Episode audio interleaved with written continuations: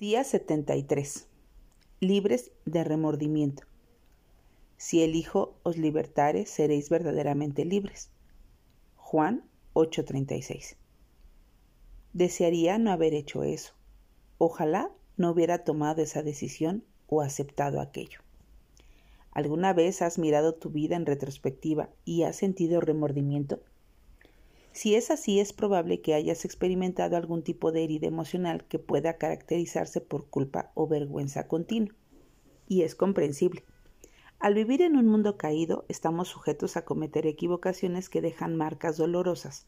Es más, la frase «ojalá hubiera» es un indicador de, un indicador de alerta de que hay algo profundo en nosotros que debemos arreglar delante de Dios.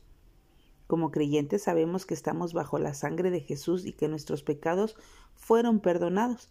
Y si hemos confesado nuestras transgresiones y nos hemos arrepentido, sabemos que Él es fiel para perdonarnos y limpiarnos de toda maldad. Eso dice primera de Juan uno nueve. Pero recordemos que pecar es, una, es en esencia tratar de satisfacer nuestras necesidades a nuestra manera y no a la manera de Dios.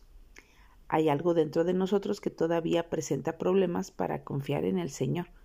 Por tanto, si estamos luchando hoy con remordimientos, vayamos delante de Dios y pidámosle que nos revele el verdadero ori- origen de este sufrimiento.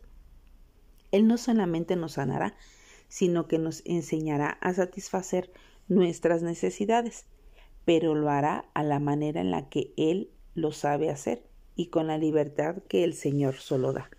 Así que hoy pidamos, Jesús, solo tú sabes cómo liberarme de estos remordimientos. Señor, llévame hacia la libertad.